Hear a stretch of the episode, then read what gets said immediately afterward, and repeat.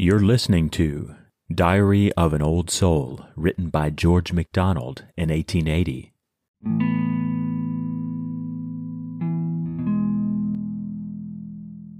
Death haunts our souls with dissolution's strife, soaks them with unrest, makes our every breath a throe, not action. From God's purest gift, wipes off the bloom. And on the harp of faith, its fretted strings doth slacken still and shift.